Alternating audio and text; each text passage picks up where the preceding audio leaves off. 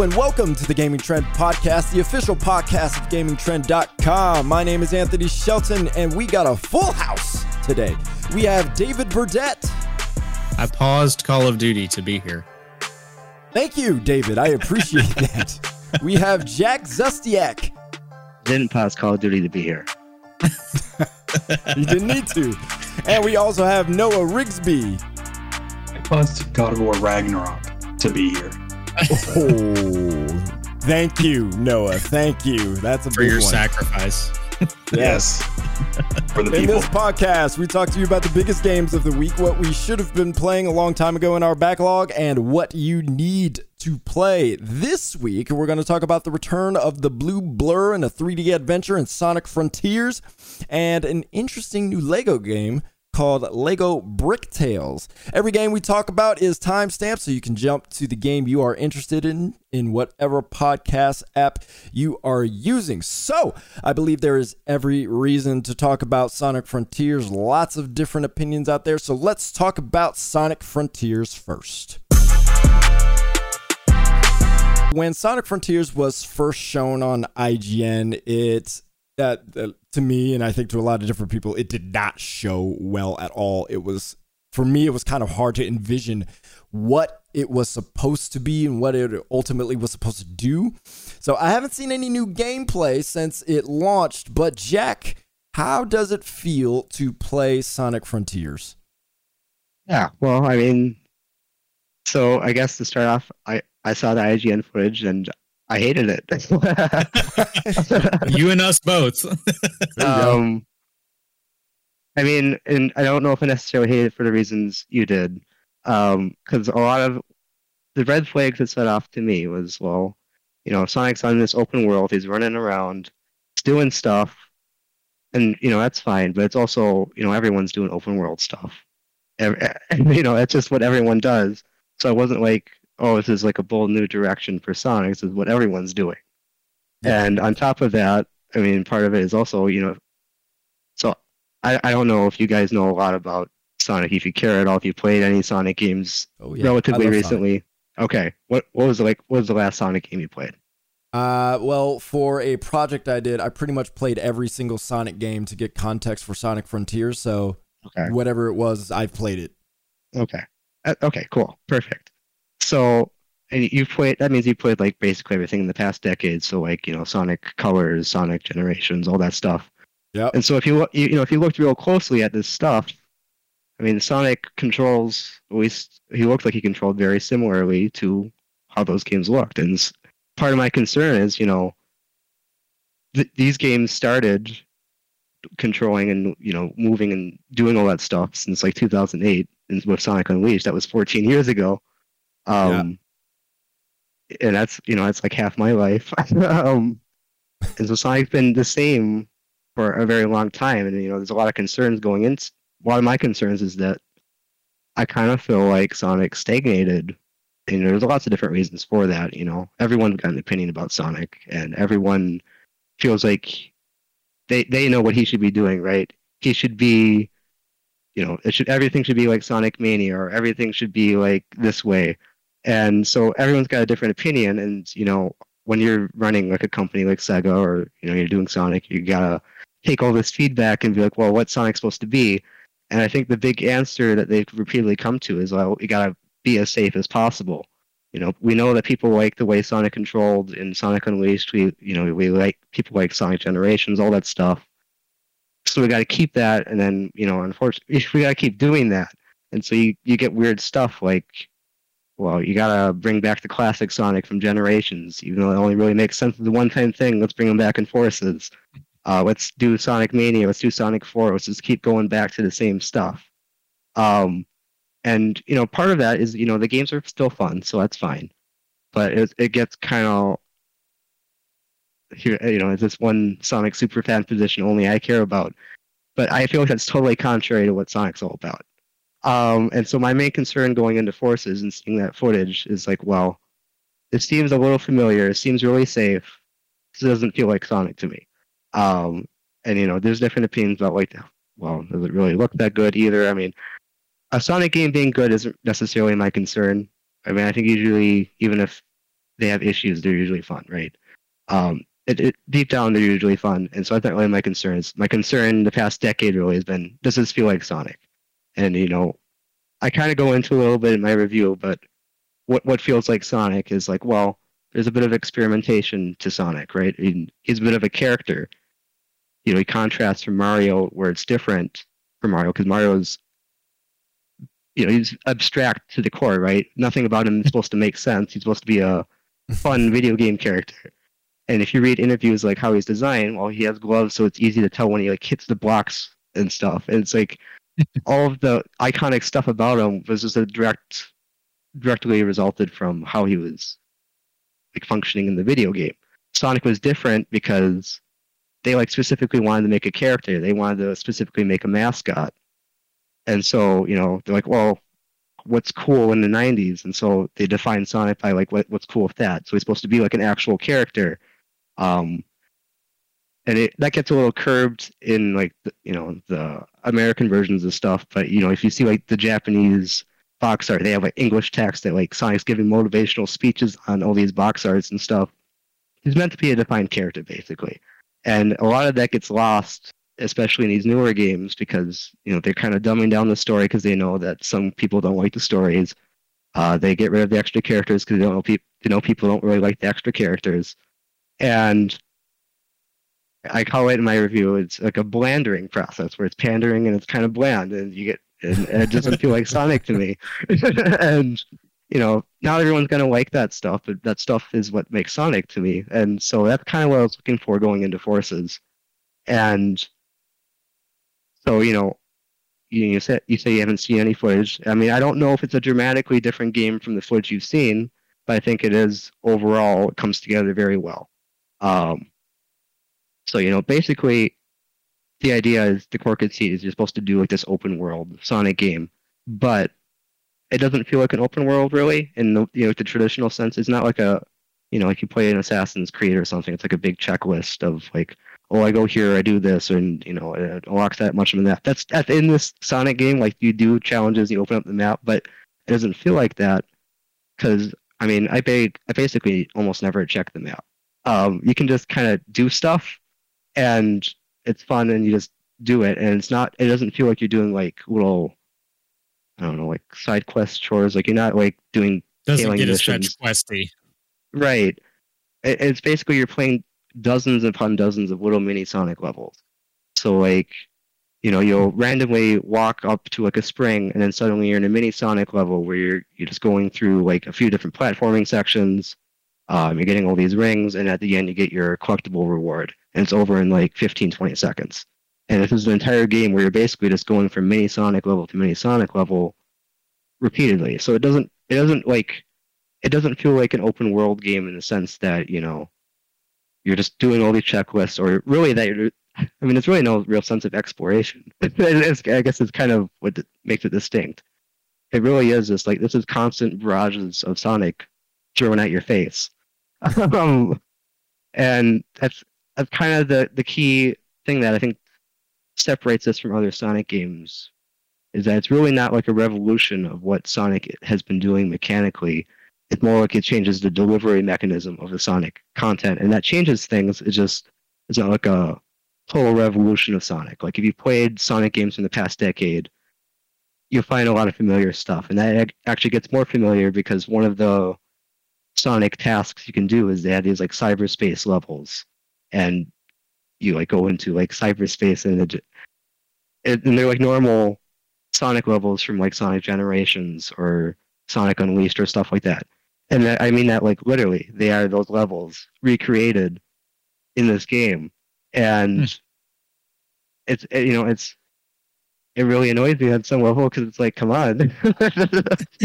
uh, um, I mean, this is like the exact opposite of what I want, where you're kind of circling the drain, but because the actual I, they kind of delineate right like in a normal sonic game those stages are like the main game and in this game these are clearly the side content and so you know actually exploring the open world and you know if you play other sonic games they have kind of like partial open worlds like you know in sonic adventure you're going through like the mm-hmm. The city or uh, you know Sonic Unleashed, you have these little hub areas where you do little challenges to get medals or whatever.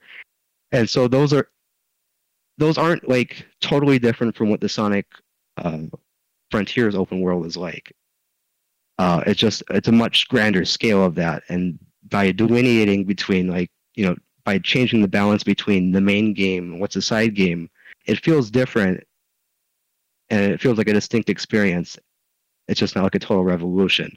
And what I was kind of hoping for, you know, I was kind of hoping for a total revolution because you know Sonic Forces, Sonic Mania, that was that was five years ago already, and so we've been kind of stuck, at least in my opinion, in a rut where Sonic was kind of at his safest five years ago. We've been stuck with like nothing.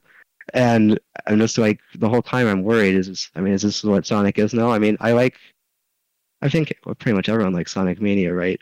But you know, and so I call it my review view, I, I mean it's a great game, but it's also kind of like a retirement plan, right? It's not like if you accept that every game's got to be like Sonic Mania over and over, then there's no like real future, right? It's just you're kind of circling the same ideas, and I think Sonic needs to like move forward. And and with Frontiers, I think by changing the structure, it is it is pushing things forward. Not as much as I like, but you know, it is pushing things forward. And I think the other good thing it does is it brings a little bit of the stuff that people, uh, you know, complain about back. Like it, it has like an actual story to it. And it has like all those local songs that people hate, but you know, it enhances the narrative because you kind of feel like, well, this is what this game's actually about something for the first time in like a decade. Mm-hmm. um, and it's not and Sonic so, 06. it, it's not Sonic 06. That's great.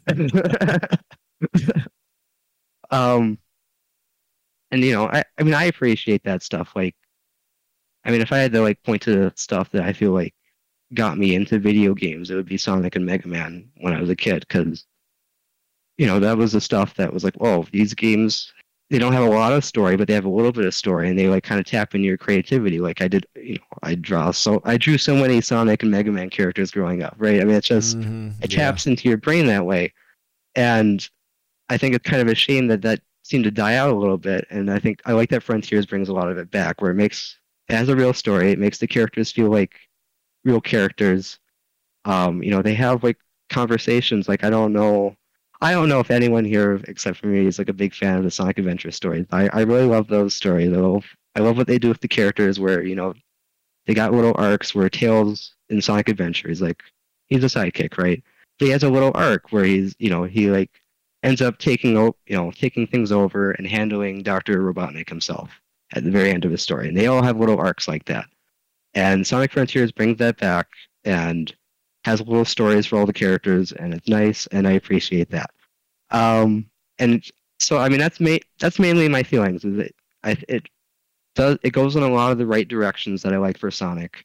It's not as big of a change up as I would have liked, but it also does lay a, a lot of foundation, I think, for some good changes. Like you know, I, I think the open world stuff works. And I think ideally what I would like going forward is kind of like a, a bigger balance. Like, you know, what Mario Odyssey does is it's not that different, right? Like you're going through these open, larger maps, but then there's also these little side areas that are kind of like, well, here's here's like an actual level that you're playing for a little bit. And I think an ideal Sonic game would kind of carry around that same spirit where you're doing these open world levels, but then you also have like some real stages that aren't like the cyberspace stuff. Like, let's not do like verbatim level design. Let's like actually have real stages, and that would be the ideal Sonic game to me. And I think you can work with that. I think the one thing you know, just I mean, the way these Sonic games with the boost mechanic that they've been doing since Sonic Unleashed, they're inherently kind of limited in how Sonic can function. Um, you know, because the way they're designed, you can like summon speed no matter what out of thin air.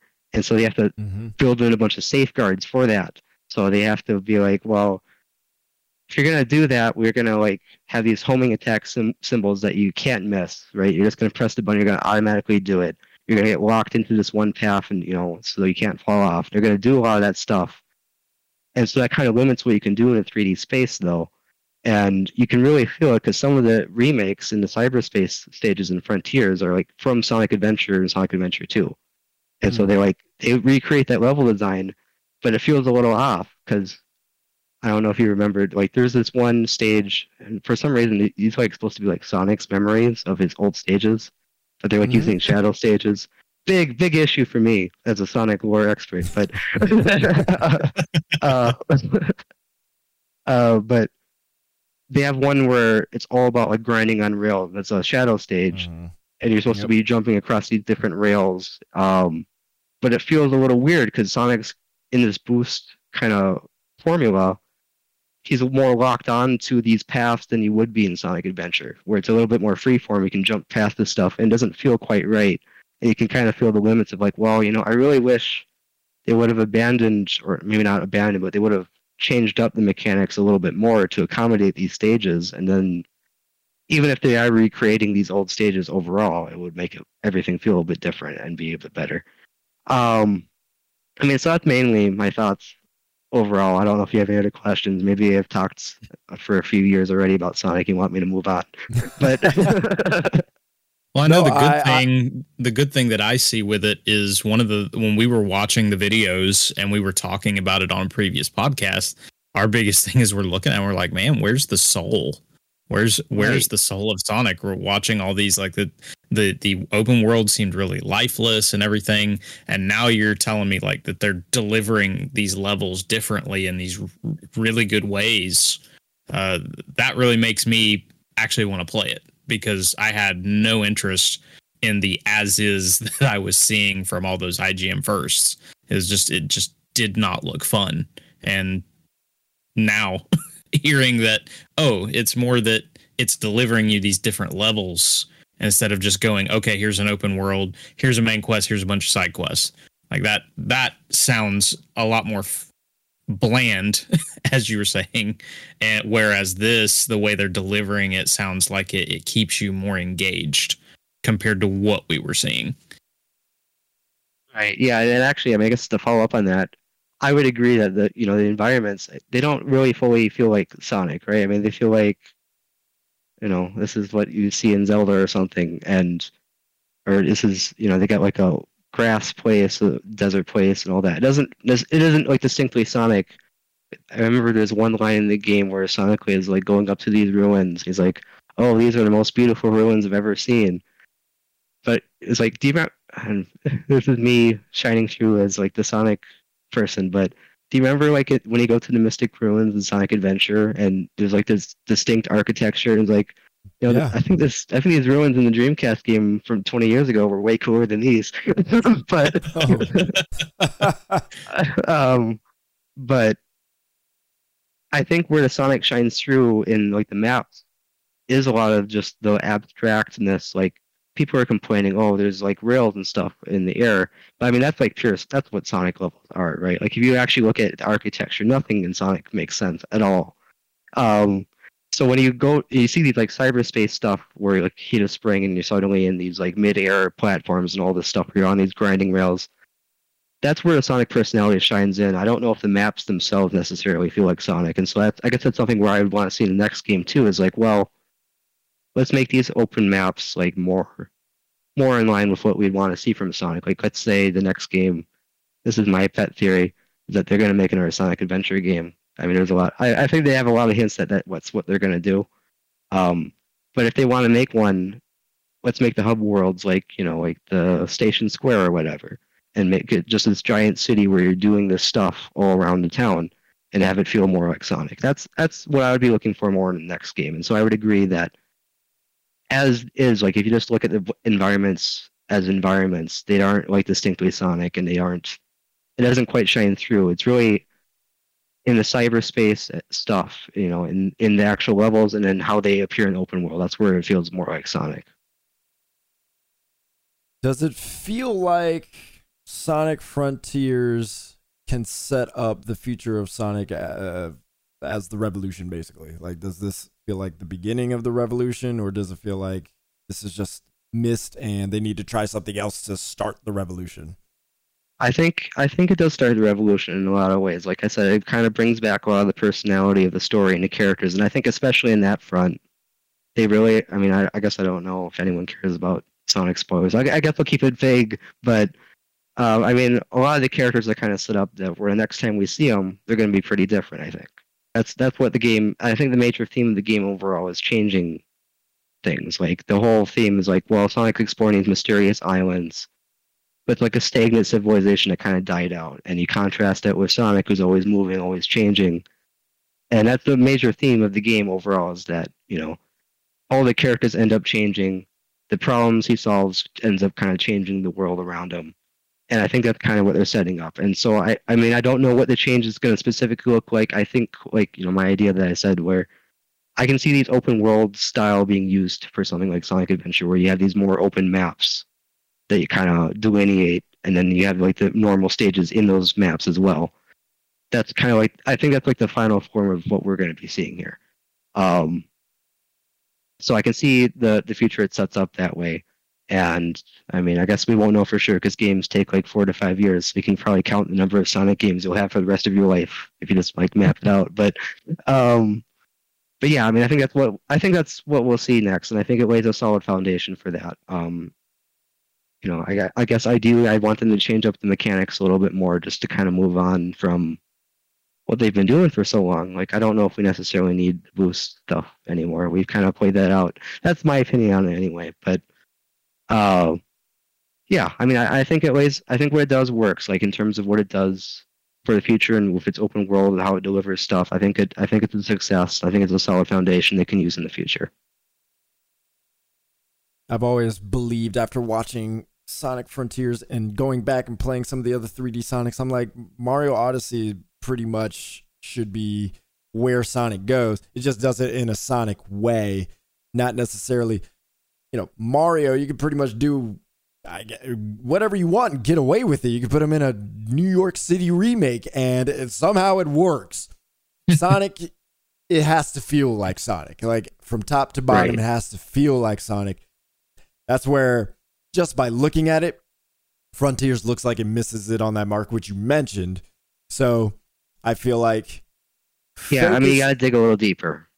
Yeah honestly, what I would I would be fine with them remaking classic levels in a Mario Odyssey style and like funneling it in Frontiers manner. Like I think it would be cool to see like old stages recreated in a way that feels familiar, but it's completely 3D and it feels exactly like Sonic. Basically, everything you've been talking about, like Sonic should be as far as gameplay feel, yes, we've been circling the drain, but giving people some of that. This feels familiar, but it also feels completely different. I think would go a long way if they were successful in doing that in a third dimension. And, and I'm not talking about Sonic Generations where it's like the Green Hill Zone type of like camera flip to the back. I, I mean, I like what you're talking about, Frontiers.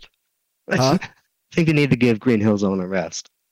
Yeah, yeah, no, for sure. But I mean, like, in terms of just the way you're talking about, there's kind of these mini levels, and then there's these larger stages you are engaged with. To do that and use classic Sonic levels as a base, because it doesn't seem like Sonic Team is very capable of coming up with original stuff and make it work with Sonic use that as a base. Just use some old stuff as a base and put this frontier stuff and somehow make it work. Because I I don't really trust Sonic Team right now with their uh, creativity. But they've got to save those locations for the eventual Sonic Battle Royale game. Right. I can just use all the frontier. Oh no, the circle's clo- the circle's closing on Green Hills. Ah. Didn't see that one. Yep. That's the next Sonic game, actually.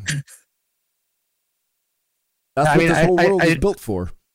You know, I, I guess I don't fully agree. I think there is a lot of creativity here, and it's kind of. I mean, it's it's strange, right? Like you don't see it necessarily in the maps, but you see it a lot in like the characters, and it's. I think the biggest part where you'll see the creativity is kind of how Sonic like it's, it's weird to say, but like how Sonic fights. Um, because the, the, other, the one, the main new thing they added in this game is Sonic can like beat people up, right? they're they're kind of obsessed with that. Where they did that like Sonic Unleashed, and There's I think they did it, like the Sonic Boom. Yeah, so he's gotta like he's gotta like punch some people in the face and stuff. But um, you know, those moves have a lot of personality, and the, you know the, the enemies you fight, they are very creative in how they handle them because it's not just like the basic combat you know mechanics. They're very simple, and I think that's fine for the kind of game it is because you don't really want to get bogged down and like you don't want to get like the Werehog where you're doing 30 minute stages on fighting people. Uh, you want something that's kind of quick and easy to like finish, and so that's fine. And I think what for what it is, it's very flashy. But that you know the part I like about the enemies is that they aren't just about like mashing buttons and killing them.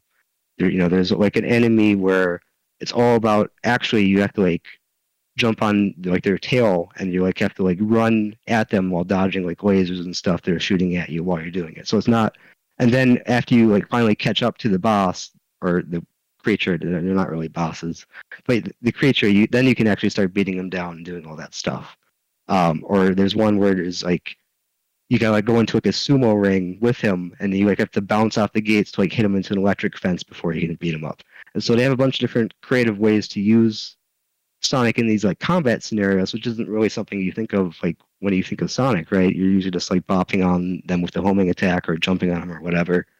And so a lot of the creativity shines there, and I think it's especially apparent too. I mean, they, they show in the trailer, so I guess it's not a spoiler, but at, you know, there's five islands you traverse. At the end of all the islands, you fight like a big like Neon Genesis Evangelion Titan monster robot thing, and those are like some of the best parts of the game because you turn the Supersonic and it's you know it's like the final boss of a normal Sonic game. Like you know you're fighting like Chaos or the giant lizards from Sonic Adventure 2, but like every single at the end of every single island. And it's cool because you know Sonic gets to do all these moves. They get to get, be really creative with how they have the robots like fight Sonic. Where there's like one where they have like a spinning like Beyblade thing that like goes all around the arena, and Sonic has to like catch it and throw it right back at the monster. And so they have a lot of creativity. It's just it's not in the areas you would like expect from Sonic face front. It's like in these weird combat scenarios, and that, I think that was, I mean, I think it was a focus for them, and I mean, I, I think it works. It's just it's a weird area to focus on for Sonic. All right.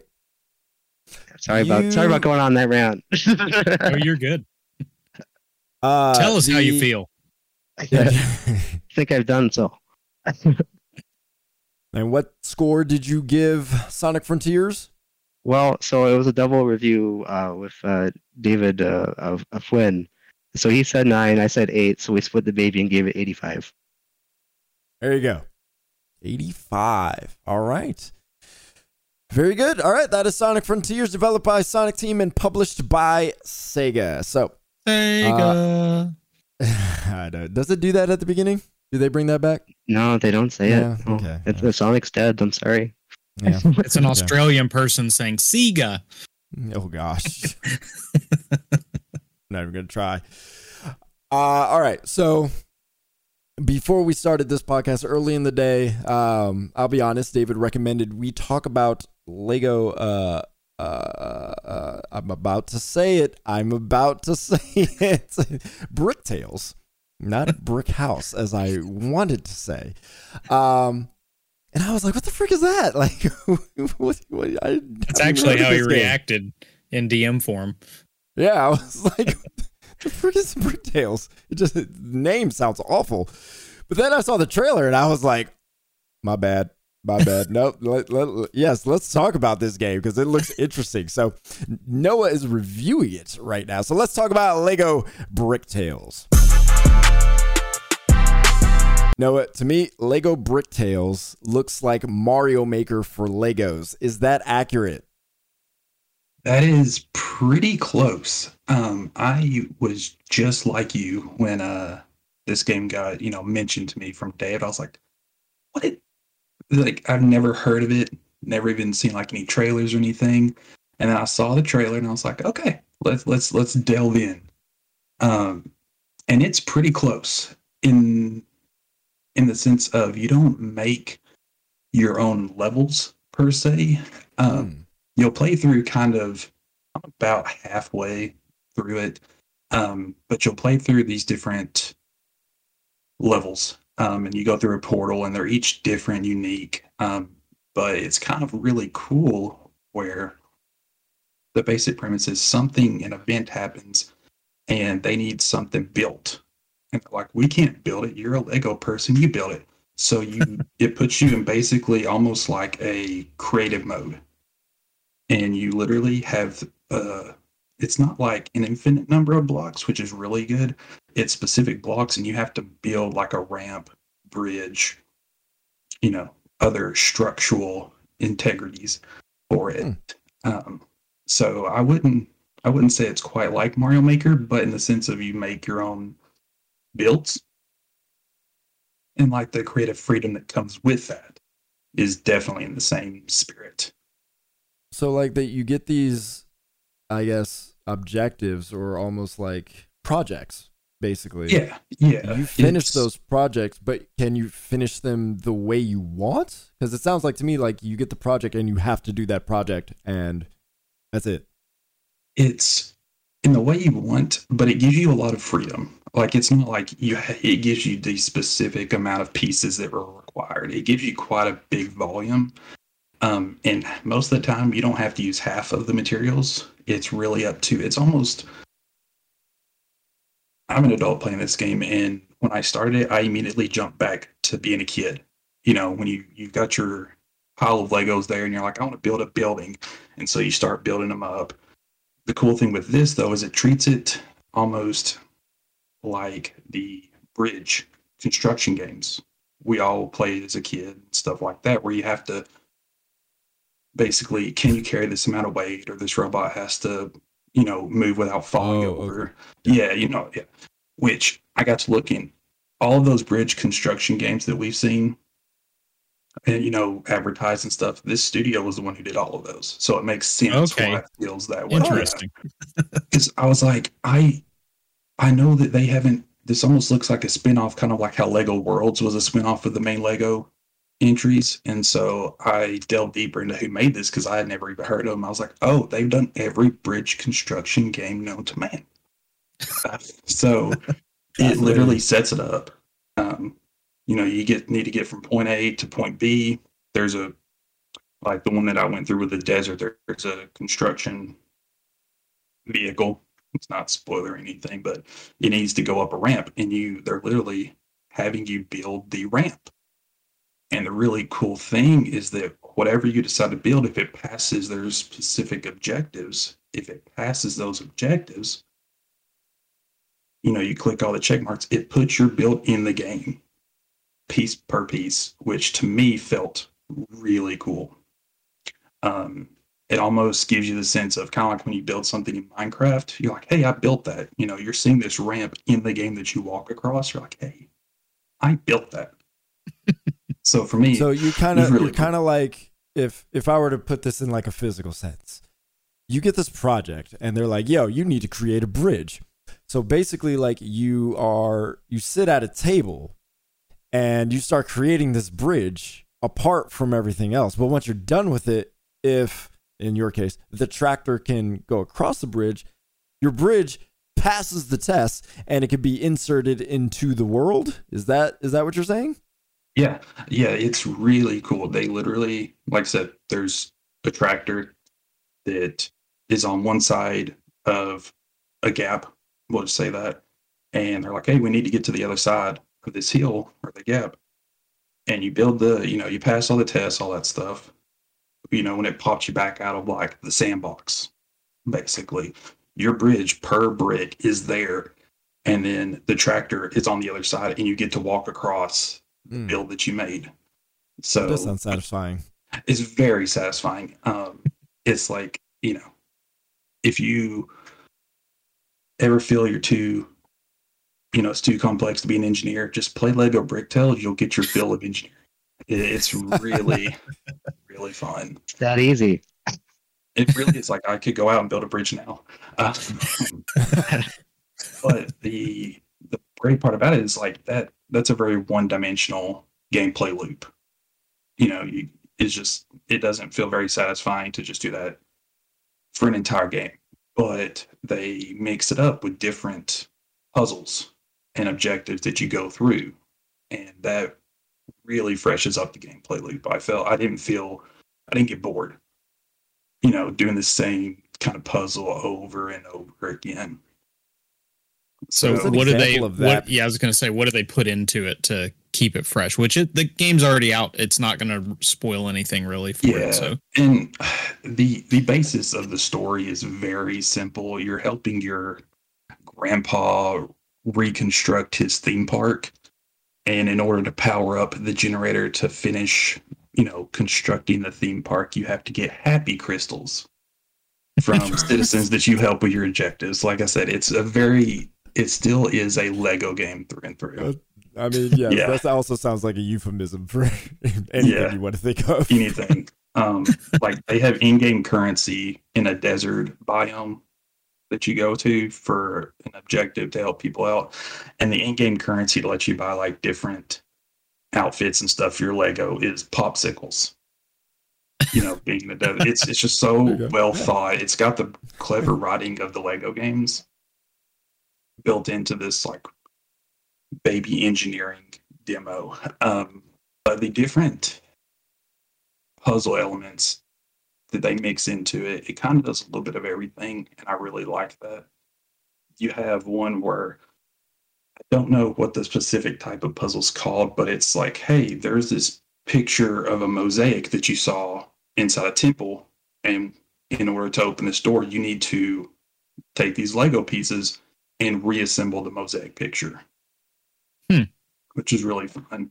Uh, and they have other ones where it's you see a picture of a like there's a monkey statue in this jungle world, and it's like, hey, we're not going to give you the blueprints or anything. Recreate the monkey statue because you have to have two of them to open up the door. Uh, so it's it's things like that where you're having to figure out, you know, recreation, other puzzles, they're kind of in the same vein with rearranging Lego bricks. It's it's still at the core, it's a basic Lego game, but it's got different puzzles and different activities that keep it fresh. Um, and I, like I said, I, I haven't been bored yet, and I'm in on World Three, so the it like most Lego games, it does um, it is self-aware. It knows that it's a Lego game. So the the fourth wall, the clever writing, it's all there, all that stuff that was known for in the you know regular line series like the Lord of the Rings, all that stuff. It still translates over, which is really cool considering these teams never done a Lego game before. So, yeah, that's dope. Uh, how complex is this for adults? So the tutorial, I went into it, I got a big head. Like, because the tutorial, it's like, hey, make these little stairs, these little steps. It's all super easy. And then it throws you into the first world and it's like, hey, build a bridge without any, any, I guess, help. Build a bridge without bricks. yeah, basically. And so it, it definitely is an adult. It's that problem solving, you know, just figuring it out, trial and error, that kind of stuff. Um, but for kids, I think they'd have a blast just because they're like, hey, I get to just play with Legos and build a bridge and test it over and over again. Um, so complexity wise, it does scale like as you go into the levels or the different worlds, each world does scale up a little bit, but it's nothing that I've found to be too tough for anybody. I think just about all of us could figure it out. It's not. Not the Dark Souls of bridge building. No, no, no. Thankfully, you don't have to have an engineering degree to uh, pass World Two of Five in this game, which is really nice. Now all I can think of as the Dark Souls boss of that game would be London Bridge.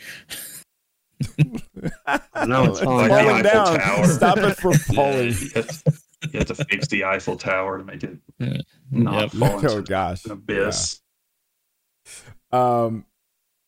So I'm trying to figure out where the creativity is because you said you said there is creativity, but I mean you you talk about obviously the example of the bridge, and then you have examples of you know rearrange this monument, rearrange this picture, and build this and build that. So, uh, to me, I'm very like, okay, you asked me to do that, yeah. that's what I'm going to do and I've done it. And I move on to the next thing. So where's the I can kind of just go off and create. So that's the. I was hoping you were going to say that comment because I was planning on someone saying that. The really cool thing about it is you're going through for the first time. It's like, hey, here's this set of pieces. You can go through, kind of complete the objective, right? You just got to build the bridge. You know, there's one part where you have to build an airplane to fly to rescue this person. And it just gives you basic little tests. Once you build it and you complete the objective, you can go back through, and that opens up kind of a pure sandbox mode where it gives you a separate second set of like cosmetic Lego pieces that you can change the colors, the palettes, all of that stuff. So instead of it being just a basic, almost like Lincoln Log level designs and whatever you create, you can add in color, flair, your own style to your builds. And that translates directly back into the game. So if I, when I built this helicopter, I was like, I just want it to fly and get off the ground. I don't care what it looks like. You know, I just need to go save this person. Once you got through, I could go back. I was like, okay, I want to add some color, some lights, maybe a second wing. So all that kind of creativity that if you want to go back in and just kind of explore and you know like when you're a little kid when you're not satisfied with something and you want to just keep adding on to it with color and flair you can and it really allows you to kind of test out different colors and styles. Is there a free creation mode? I'm assuming there is once you beat the game. I just haven't got that far yet. I'm it's the worlds themselves almost it's a top down game. So it's not like your regular Legos where it's that third person back with a camera view behind them. It's top down, and the level designs almost feel like a board game with the different. Um, it's really kind of cool. It reminds me of some of the old Mario games where there's hidden secrets, but you have to turn the map a certain way to see like behind the specific corridor and stuff. Um, but I'm assuming they're. I'm hopefully. I don't, I don't, know why they would not put like just a pure sandbox mode at the end of it. Um, but yeah, I'm, I have not got that far yet. I'm hoping so. I don't see why they wouldn't. But you can go back and kind of free roam your builds that you went through and kind of recreate, you know, test, play with. It's it's not like I said, it's not something you're gonna probably want to spend 40 hours doing. You know, it's it's more so if you're I would say it's mostly for kids and stuff, going back in and just playing around with that, you know, design their own helicopter in a new way. Stuff like that. I I'm hoping they will, but we'll see. Okay. Anybody else got anything? Anyone else play Lego Island 2? That game was sick. Lego Island is is awesome. I don't I don't know that I played the second one, but I played a little bit of the first one. It was great. There we go. Thinking All of right. the the Brickster the whole time. All right, that is uh, Lego Bricktales. Uh, that is developed by Clockstone and published by Thunderful Group and Thunderful Publishing. All right, David, you got uh, plenty of news for us to talk about. Hit us. Yeah, uh, some of it is very Call of Duty oriented because there was a lot of Call of Duty information that came out this week um, with them detailing not only the new season coming for Modern Warfare 2, which crazy enough, they were like, hey, we're going to drop the game. You get 20 days to fully rank up, and then we're throwing you directly into a new season of content. Um, but they have dropped not only that, but they will drop Warzone 2 along with the DMZ mode, which is supposed to be an escape from Tarkov like experience. And that all hits on November 16th. Uh, Warzone 2, we got to see a little, I got to see a little bit of that being played over uh, on Wednesday because they had a, a group of creators playing it. And man, that map looks really, really fun. I don't know if anybody else has seen any of the footage that they've they've showed but Al Mazrah looks like it's going to be what Verdansk was when Warzone hit, where it was just this big hit. Everybody really loved the way the map was. Uh, one of the things I automatically noticed is it looks like you're going to. So, what's funny and something that we've talked about in terms of Call of Duty's multiplayer really has slowed everything down. Right. Mm. so, Warzone, funny enough, it doesn't seem like they're rewarding long range gunplay as much.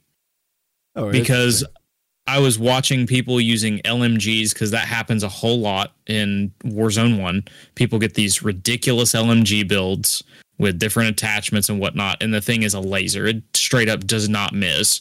And when you've got a huge magazine of 150 bullets, you're going to be almost unstoppable because you don't have to reload. I didn't see anybody who had a gun that it felt like it wasn't bouncing, whether it was an LMG or an assault rifle. On that same token, from what some of the people who've played it have been talking about, it sounds like the snipers may be the way to go, but even those have more bullet drop than regular Warzone does. Good. So it's just very interesting that you would slow the pace of the game in terms of movement the the making it more tactical, especially in six v six, and then Warzone comes out, which would be more tactical, but because of the way you've built the guns and the way obviously nerfs buffs all that different stuff will change this game as time goes on and i'm sure there's going to be people who find some just absolutely nasty builds but because we're limiting attachments so much and whatnot it's going to be very tough at the beginning of this game to be like, oh, okay, this AR has just straight up no recoil. No, people are going to be literally getting to a point where it's like, okay, this just has the recoil I can I can function with. is what's going to happen. I wonder if there's going to be attachments or something that can really decrease the amount of recoil so that, you know, by the time you're in the end game, yeah, you know, you don't have much recoil. Well, the biggest thing is it's going to make these end games play. You're not going to have people, hopefully, at least the way that it seems, you're not going to have people just playing up on high ground, just trying to shoot at people at a long distance anymore. Because it also seems like damage, uh, the damage range isn't nearly as ridiculous as some of these other guns as they were hitting Warzone was. So they're intentionally once again, they slowed the pacing down only to make it so it's better to engage people in this mode. and yeah. but you don't have the tools to just, you know, break someone's camera by sliding around them anymore. So it's going to make these gunfights really at least in my opinion, it means you're it's going to become way more skill based because you're going to have to be have dead on aim, you're going to be looking for those headshot multipliers all that kind of stuff. And you're going to be trying to figure out, okay, tactically, what way am I going to get in close? Uh, people, I mean, that's what I've been having to do playing all these new maps in Modern Warfare, uh, the 6v6 maps is okay, there's all this cover here. I need to figure out what way gets me around this power position. And I've been learn. I honestly feel like I've been doing pretty darn good with that. even on some of the larger maps where that's a lot tougher to do. I've been figuring that out. And Warzone just I mean, those maps are humongous. So it's going to be really interesting to see how this all works, along with the fact of I don't know that we've ever talked about it. They are doing something, uh, and I know it's it's like oh, not just one. There's two. Uh, they're actually doing it now, where when you get to a specific circle, they're doing two circles. Yeah, I saw a picture of that. And yeah. I didn't realize what was going on. Yeah, essentially, you're going to have uh, at a specific circle instead of it be, being one big circle going just into another smaller circle, it'll go into two circles, which then will merge into one final circle. So it's a way to once again make people engage. Well, they tested and it, so I'm going to trust them it's just really interesting when it feels like the whole point of modern warfare was no, don't engage. and now it's like, no, we want you to engage. yeah, I didn't play enough of the first Warzone to get deep into the the meta as yeah. uh, as I usually do with other competitive games. Uh, it, it, I liked it, but Apex was more my thing at the time, so I didn't realize that it, it devolved or evolved into mostly long range combat, which is wild for Call of Vanguard, Duty. Vanguard really pushed people into that, and part of it is because hmm. Caldera was a lot of open areas. You didn't have near, you didn't have as many buildings. There, there, they were there, but there weren't nearly as many buildings. It was a lot of open space, and as well as it was a mountainous kind of. There was a big peak in the middle of it and everything, so it made a lot of sense. Of okay, the this is where the circle is going to be I need to position myself or drop in around high ground. So as the circle continues, I still have high ground to kind of hit people below. And I mean, there were there were builds, and this is from someone who was testing a whole lot of different builds. There were builds that were almost no recoil. I mean, straight up, you could just beam somebody. And these were ARs with 70 round mags, mm-hmm. like drum mags and stuff. So when you can do that, it it's just impossible to get away. Yeah. Um, so it's just it's really interesting that they're like I said, it almost feels like okay, now it's better for me to engage up close, even though the game style tells me that I should sit back. How do you think the so, water is going to impact Al Mazrah? Um, it could be pretty humongous considering you're going to be able to fully swim in this compared to the previous games. I mean, you could always run across creeks and stuff like that. That was not that wasn't a problem. But now yeah. in this, where it's a full on, okay, I can actually get away. I, I think that'll actually become more of a. That's how I get out of a bad situation as I swim away. Uh, people may even be, start using off the building into the oh, water. yeah, I mean. the bull- bullets can't travel in, into water, and if somebody can't see you to shoot you, then that's that's kind of a logical step in getting away from from gunfire since you can't just run away from it as easily now. So it's just it's very interesting how all of this stuff is just coming together in this game mode, and I definitely can't wait for it. Uh, it hits next week on the 16th, and you people can start preloading it on the 14th. So hmm. I will be playing the absolute crap out of it next Wednesday evening for sure. Because uh, Gaming few... Trend will be doing a review. oh yeah, well, we've got to get a, f- a few Modern Warfare 2 matches before you drown oh, yeah. in Warzone 2. Well, I'll be playing a lot of that too because season one is hitting, and I'm gonna want to play on new maps and new guns and start earning my battle pass and all that fun stuff. Which, interestingly enough, they changed the battle pass in this game. How? So they have gone. I don't know if anybody has played Fortnite recently or has messed around with it, but they are actually going with the Fortnite system of Battle Pass in Modern Warfare and Warzone. Essentially, the way it's working is instead of being this linear 100 tiers, you grind out, you earn it, it's now becoming there are 20 different skill trees almost with five different things in each tree and as you play, you earn tokens, which you then deposit into the specific tree that you want to unlock from. Oh, that's so, the Master Chief Collection. Which been that yeah, way that, for which, a long time. Is that like a recent thing for Fortnite?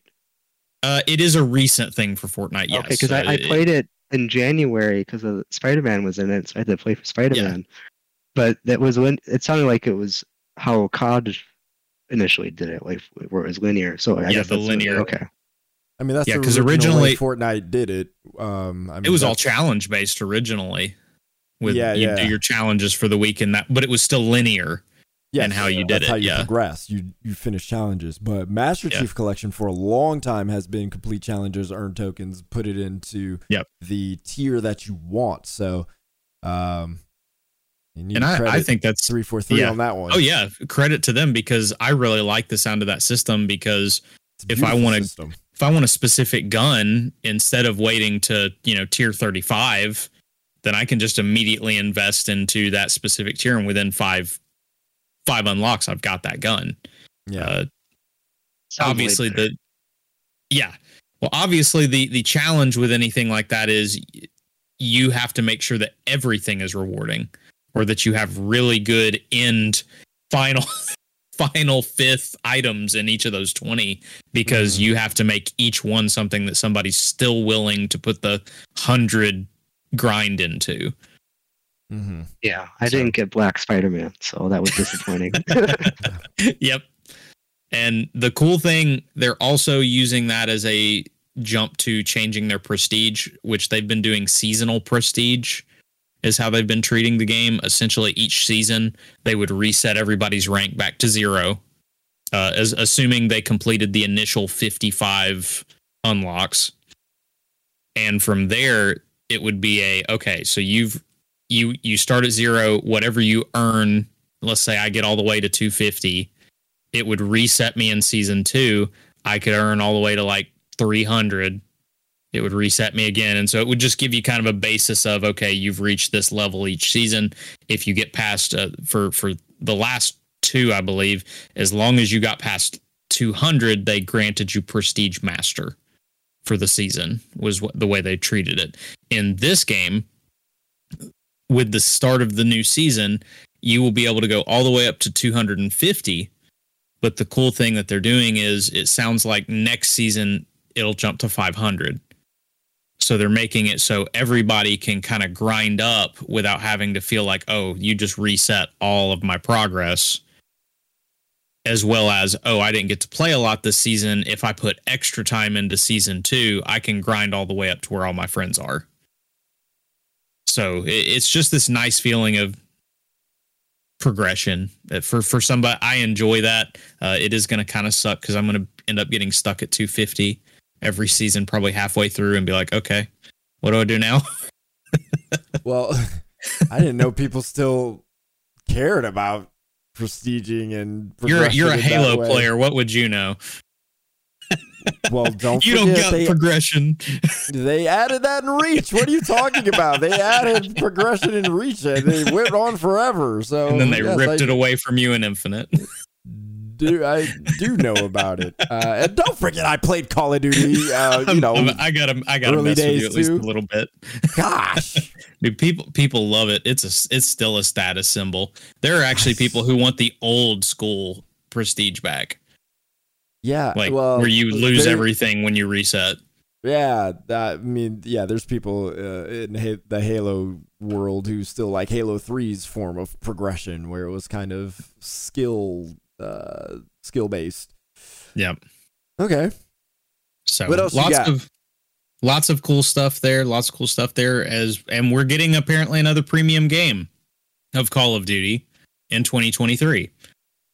So what mm. Jason Schreier has said after you know, okay, they're delaying Black Ops, so this is going to be the first year, 2023's first time we've never had a Call of Duty come out. Well, guess what? You're still going to be able to pay full price for Call of Duty apparently in 2023, because from what they're saying, Sledgehammer, the team who just did Vanguard, is working on a premium expansion for Modern Warfare 2. The question, of course, is whether or not it will be a I own Modern Warfare 2, so this is expanding, or if this is a hey, we heard you like Modern Warfare 2. Do you like Modern Warfare 2 2? so uh, this the, is Modern Warfare 2 2 2, technically. Technic- technically, you are correct. Modern Warfare 2 2023. We yeah, we have not uh, discussed openly the spoilers of how the campaign ends for Modern Warfare 2, but I know that I believe we both said that we would be very excited to see them expand on the campaign. So that that is the talk just is that we modern, will in my them. opinion just the Modern Warfare universe just keep yep. on keep on going. Well, it sounds like we're going to get that because in their actual financial results, they said that there is a full premium release in 2023. And Schreier, like I said, corroborated Sledgehammer's helming it. It's probably full price. So it's Sledgehammer though. Yeah, but as if mm. they're working it, if they're working in the confines of what's already built, as opposed to uh, people also forget they also helped design uh, Modern Warfare 3. Yeah, and that wasn't as good as 2. In all fairness, what else was going to be as good as 2 though? Fair. it was going to be I very mean, it was going to be very hard for anything to be as good as OG Modern Warfare 2.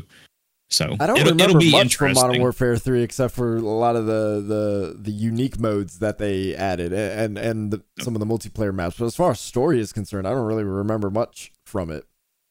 Yeah, was that I'll, the one where they had the nuke on people, or was that which one was that? I believe every people? Call of Duty's one that yeah, they have like, a nuke on people. oh, is it okay? I thought because I, I know two had the terrorist one. Like you're a terrorist. What was the controversial one and three? I, I'm trying to remember. Oh, okay, gotcha. I don't remember whatever that no, was. Okay. My point. I was like nuking people, and it's like, oh, here's a family, and they're very happy. Then they blow them up. yeah, that was the very yeah. first. Yeah. oh, okay. So, okay. Uh, yeah. Part of me wants to say it was the Russians, but I don't. I don't. I don't think so. It's always the uh, Russians. No, I mean, I'm really in the first. I'll quote you on that, but, David. Yeah. it is in the podcast, so it's already fully quoted, sir.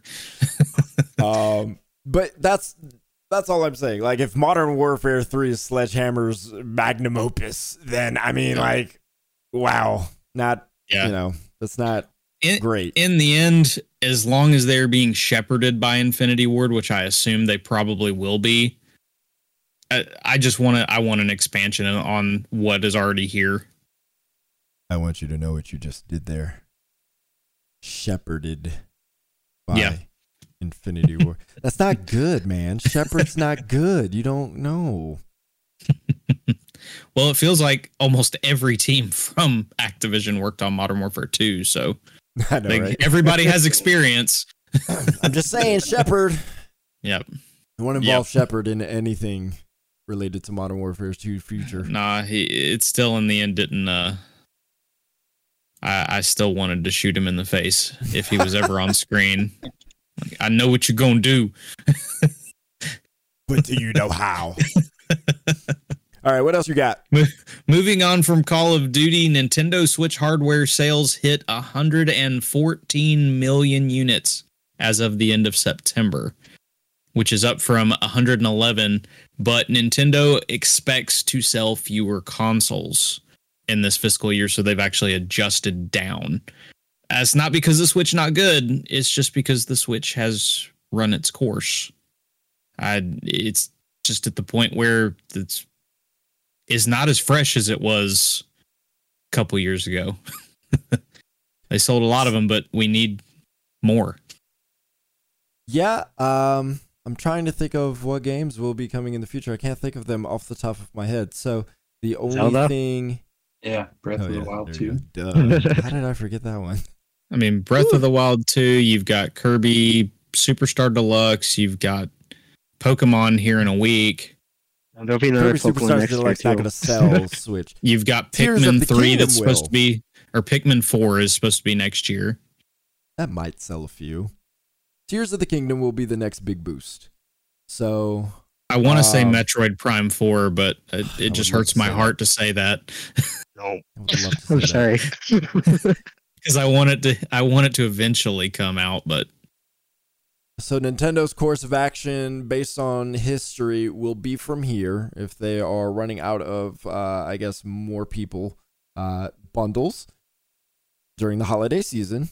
Uh, you'll probably see a lot of Mario Kart bundles. You'll probably see some Animal i Crossing that's bundles actually again. What they're selling is the Mario Kart bundle again.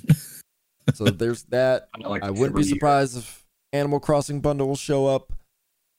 What else? Uh, I guess Do you see that other thing from their investor call where they're like, "Oh, maybe we'll raise the price of the Switch soon." I don't know. We'll look into it. Everybody's yeah. Yeah, I mean, I mean, oh. I, th- I think that's probably what they're going to do to make up for the lower sales going forward. Is that? I mean, that's here. Here's the easiest way to raise the price: release another system that you can justify it with. There you go. And they it has to be in the it has to be in the works at this point. It just does. Uh, they are, I, I believe, in the latest the works. There's no question about yeah. that. The the yeah, latest I, I think it's just call, I believe. Yeah, it's like because I, I mean, I think you know with the COVID stuff, a lot of companies, right? They're kind of coasting a little bit because they had such a big boost in those previous years, or there's not really a Nintendo. justification.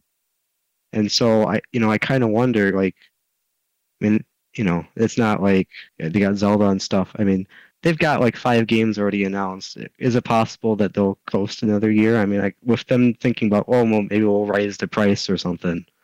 I, yeah. That's kind of what I, I feel like they're gonna do, and then it'll be like 2024 is when they'll actually release the new one. But that, I mean, that's that's my thoughts on it. I, I could see that. Um, I could also see them in January saying, "Okay, here's the Switch 2. Uh, guess what comes out when Zelda comes out?" He he's shaking his head, but they announced the Switch in January for a February release, the original. I remember you saying that. I fully remember you reminding well, they, me. So I am, like I am backing weird, myself up. they had that weird commercial though, like several months before this Switch, right? Like they had with those people like doing the rooftop Switch party. They announced that first, like the fall before they actually had that January event for the Switch. So it was like it was like a six month lead time, I think. But gotcha. I guess it just depends on which what Nintendo decides they want to do because Nintendo is so Nintendo that they will literally. I would I, I would be just as surprised to hear or to hear that they're releasing the new Switch tomorrow as I would that it's coming in a year. Here's why I'm, I'm actually going to tell you why they're not going to announce anything in January because the Wii U didn't sell, so they could get away with announcing it in January. The Switch has sold. So oh, did to, they, they mess up? Okay, you're talking about the Wii U, not the Switch. Okay. Yeah. No, yeah, I didn't mess up. The the Switch though has. I thought been, I thought I messed up. Sorry. I'm, oh, no, no, okay, yeah, no, you're good. The the Switch has been selling though, so yeah. and it probably will still sell holiday. Uh, I forgot about Pokemon. That's coming. That's going to sell a few more um, as well. So you got that. You got the Mario Kart bundle, whatever other bundle they decide to have, and you know parents are going to swap that up. Kids are going to want it. Yada yada yada.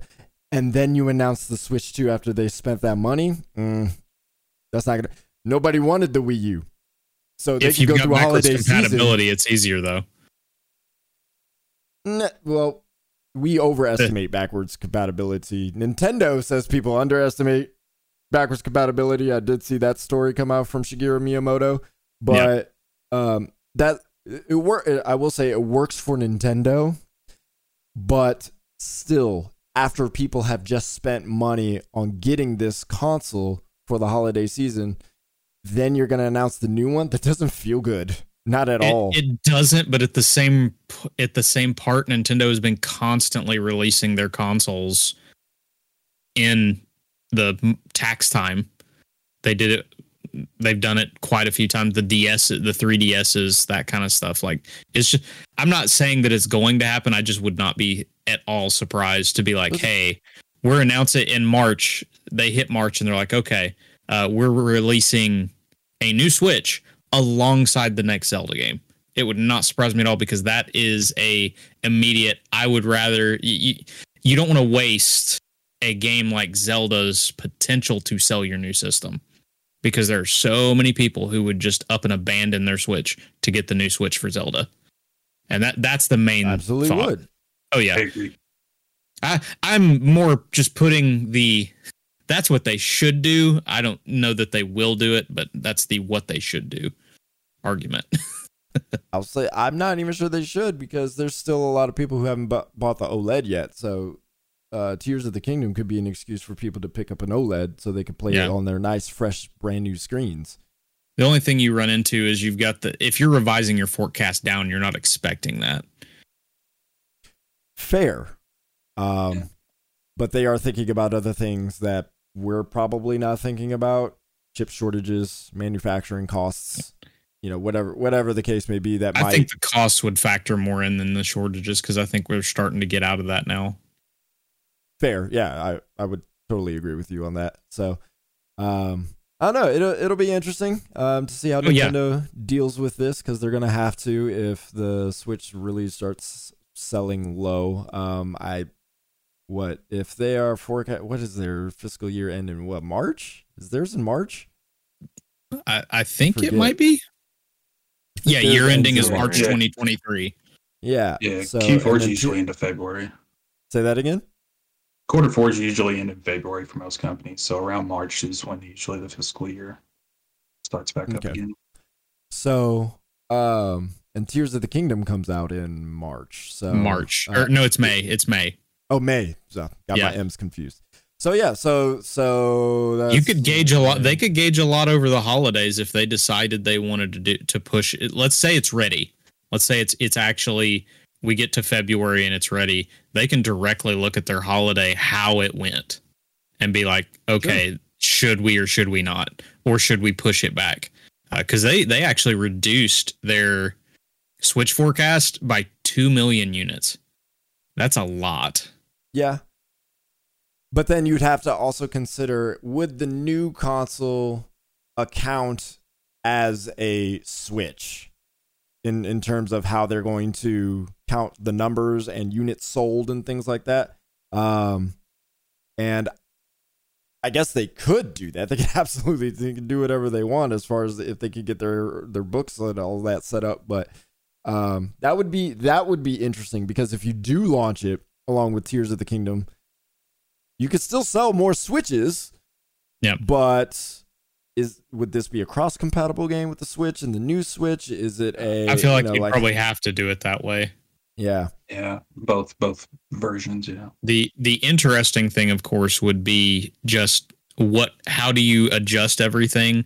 Do you remove the OLED and the regular switch from the market and just because in my opinion they keep the switch light permanently. Like that's just going to yes. stick around. That's yes. not getting a if they release a new console they're not doing a revision on that because that's just intentionally we're taking it with us. We could that's that's the that's their new ds yes. Is the light. Uh, so so do you go ahead and knock out your other two models? Or do you obviously in my mind they get rid of the non oled completely if if they bring a new one out. That's just completely gone. But yes. the question would be on the OLED: Do you give up that quickly on it, or do you keep it around as a lower cost barrier? You do that. You you you because then you could do 400, 300, 200. I don't even That's know if you mind. need to do that. You just have the OLED, and then you have you either have the option of the nice screen, and probably the next Switch or whatever it's going to be would have a nice screen as well. It'd probably start off as yep. an OLED, and then, so you could have the OLED more power, or yep. you can afford just the OLED. And I think that would be a nice yeah. balance between the two. And you just have those two on the market. And that yeah. would probably help sell more units if they're just going to account like switches this and switch two is something different. Yep. That was all weird. We'll see. This will be interesting. Y'all have any comments on on Nintendo and all that fun stuff there? Yeah, I do. Um, sorry, I, I, didn't want to interrupt the two-way combo. Oh, go ahead. Um, I, I four-way convo, man. What's with the uh, with David? I I would be I would not be surprised if they launch it with Tears of the Kingdom. Um, mostly because I don't think how you brought up, you know, people who just bought a Switch, how would they feel about, you know, in a net, you know, a couple months afterwards, a new console getting. I don't know if that's necessarily what Nintendo is concerned with, or even who they're catering to. I think they're catering the Switch to to the ones who have had the Switch for years, who are, you know, kind of the the hardcore fans who will just come up and buy it no matter what. So I don't I don't think they need to worry about that kind of pushback. That is the fun thing with Nintendo fans. They literally will buy anything. Yeah, Nintendo sold them cardboard like Nintendo sold them cardboard. that is true. Yeah, yeah. The OLEDs, they it was literally just kind of an upgrade, and I had people who came in just because it was a new version of their Switch. They wanted it immediately because it is Nintendo. They don't have to justify it. They just they don't even think about it, which is you know good for Nintendo. so. I, I don't think they need to worry about that. It's mostly just because I want that new console, much like all of us. that would be nice. Yeah, I mean, my my gut. Like, Man, this feels old. My gut tells me that they're going to coast, but I would love if they announced a new console because I feel like this game news. I mean, for the past year, year two, I mean, it's been really boring, and I feel like they the industry kind of needs like a new console to kind of shake things up. And I think you know Miyamoto also made a comment at the fiscal thing where you know, very Nintendo is like, well, if we're going to announce new hardware, it's going to be a new way to play games. I kind of feel like we're overdue for something like that right now. Like, you know, we got the PlayStation 5 and the Xbox uh, various uh, series, but, you know, they're kind of doing what has been we've been doing. It's not like it's majorly shaking up the way things get played. I, I feel like we had something like a DS or a Wii really shaking things up. That would be great. Because, I mean, even, you know, Switch has been a big success for them. But I think it's also like their most traditional thing they've released, you know, since GameCube. And so it kind of it's a little conservative in that aspect. So I think it'd be great if they really shook things up. But my gut says they're going to hold out for another year, and it's going to be a little boring.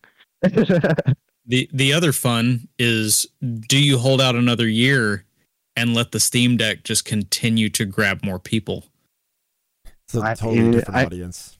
Yeah, I mean, I feel like you know the Steam Deck I think it's good that it's working out, and I, it would be great if like it actually gave them Nintendo like real competition. So like, you know, playing Switch games and it's running at 10 frames per second. Um, but yeah, I mean, I think it's just Nintendo's concern is like the bigger audience, and I think Steam Decks very much like this is like what a core, you know, core gamer. This is what that's what who it's for. I don't know if you know little Billy is getting a Steam Deck or going to ever get a Steam Deck or even know how to like put games on it. And so that and that's the kind of the barrier that's easier for Nintendo to overcome and they design all their stuff with that in mind. And so it's it, it's really difficult I think for like Steam Deck to like literally eat. Nintendo's lunch, except for like with the core audience. And I guess as long as they can get a Switch emulator on a Steam Deck, then that's then they can do that. You can't even it's find kind of, Steam Deck in Target, so there's no yeah, way. And that's that's touch. the biggest issue. And that's why I hope even if it was in Target, yeah. it still wouldn't eat uh, Nintendo's lunch because they don't have what Nintendo has. Right. Yeah, it's just I, I I would just love to see, and obviously Nintendo is Nintendo. Nintendo competes with no one because no one competes with Nintendo. It's Nintendo is Nintendo is Nintendo. they're they, you can't get anything like exactly. it and they aren't trying they aren't even actively trying to take consumers from anybody else they're just like hey we're going to do our thing if you want to come hang out cool that's very true the like an Nintendo's a lot more right now they're a lot more interested in like mass media expansion i think than necessarily even video games like obviously they've got a stranglehold on their place in video games but you can see this the way they're expanding as a company you know, they're doing these amusement parks, they're doing these movies, the Mario movie. They're, the major concern, I think, with Nintendo right now is like, how can we get as big as possible beyond video games? Yeah, building that brand up. Yeah, and that's and that's every video. That's all the big three right now. Every all of them. I mean, they just announced the Gears of War movie for Netflix. Mm-hmm. We all knew Microsoft was going to try to find a way to. I mean, they just did Halo TV show. Whether you love it or you hate it, that's them trying to get this exposure take this take the all this exposure that the game industry suddenly has from this pandemic that put it front and center that's how you keep it is okay now it's on your cornflakes now it's in your movie theater now it's on your favorite streaming service it so gets on your wheaties now you yep. know you've made it i'm surprised they haven't done anything with animal crossing yet yep. i want to a little Animal Crossing cartoon. Oh man, the children yep. would eat oh, that oh, up. There's actually a really Destiny anime. there's a really cute Animal Crossing movie from like 20 years ago. That's like the only time they've ever done anything like that. But it was a nice huh. little film. Interesting. Capitalize on that pandemic Animal Crossing audience, though. Oh yeah, that was huge. That's all right. What else you got, David? Um. Lastly, 35 million people played Overwatch 2 in its first month. Pretty good. That is ridiculous and shows that this whole bet of let's launch free to play totally paid off. Activision right now has the top if you look at like most played games on Xbox, 3 of the top 5 games are Activision Blizzard games. They are winning right now. It already looks like they acquired them. Yep, they are they are winning with this formula, and eh, you can they can kind of hold their heads high because if you've got that many players invested, then that means they're pouring money into your battle pass, they're pouring money into the shop, and more importantly, they're staying engaged with your game. Because I've seen many a game launch day one and drop off hard after that first week. I believe Anthony, you and I can both speak to New World. Everybody played that uh-huh. hard for like a week or two and then just yeah. cra- cratered. But Overwatch is not doing that. Halo too, right? H- Halo wasn't as fast, but it did yeah. fall off. Um, cause and it mainly fell off on PC. That was the biggest thing. Is they if they were hoping to capture a bigger PC audience, they it didn't work.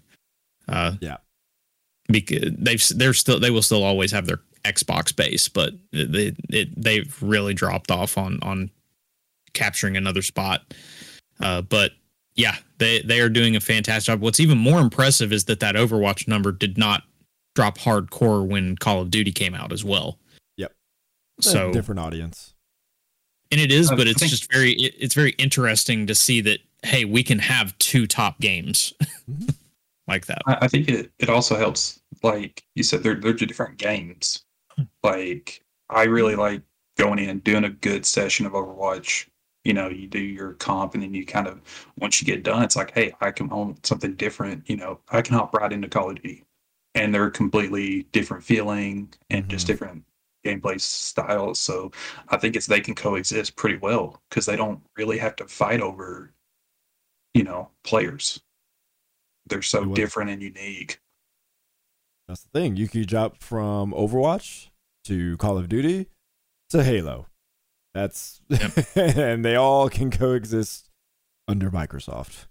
And the fun thing with Overwatch 2, the fun thing with Overwatch 2 is the fact that in another month there's another season.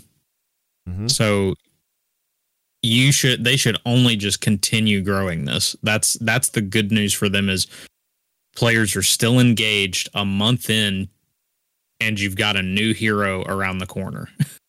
Yep. So you're just going to continue to keep people engaged. I am. I'm curious to know what the actual feedback about the shop is. Yeah, since I know that's been a, a, a complaint in the the Reddit's and the Twitter spheres and whatnot. But I also wonder how much money it's generating compared to their loot box era stuff. Um, so that that will be more interesting to me than just the 35 million in a month because if if they're keeping these players but they're not spending, then that's a bigger problem for Blizzard because yeah. that's the whole point of free to play. You want people and, to spend, spend. Yeah, and with with Overwatch 2, it's it's them doing a completely new model. You know, so we mm-hmm. I I kind of expected that the price ranges and stuff. I didn't expect it to land that you know perfect sweet spot where everybody's happy.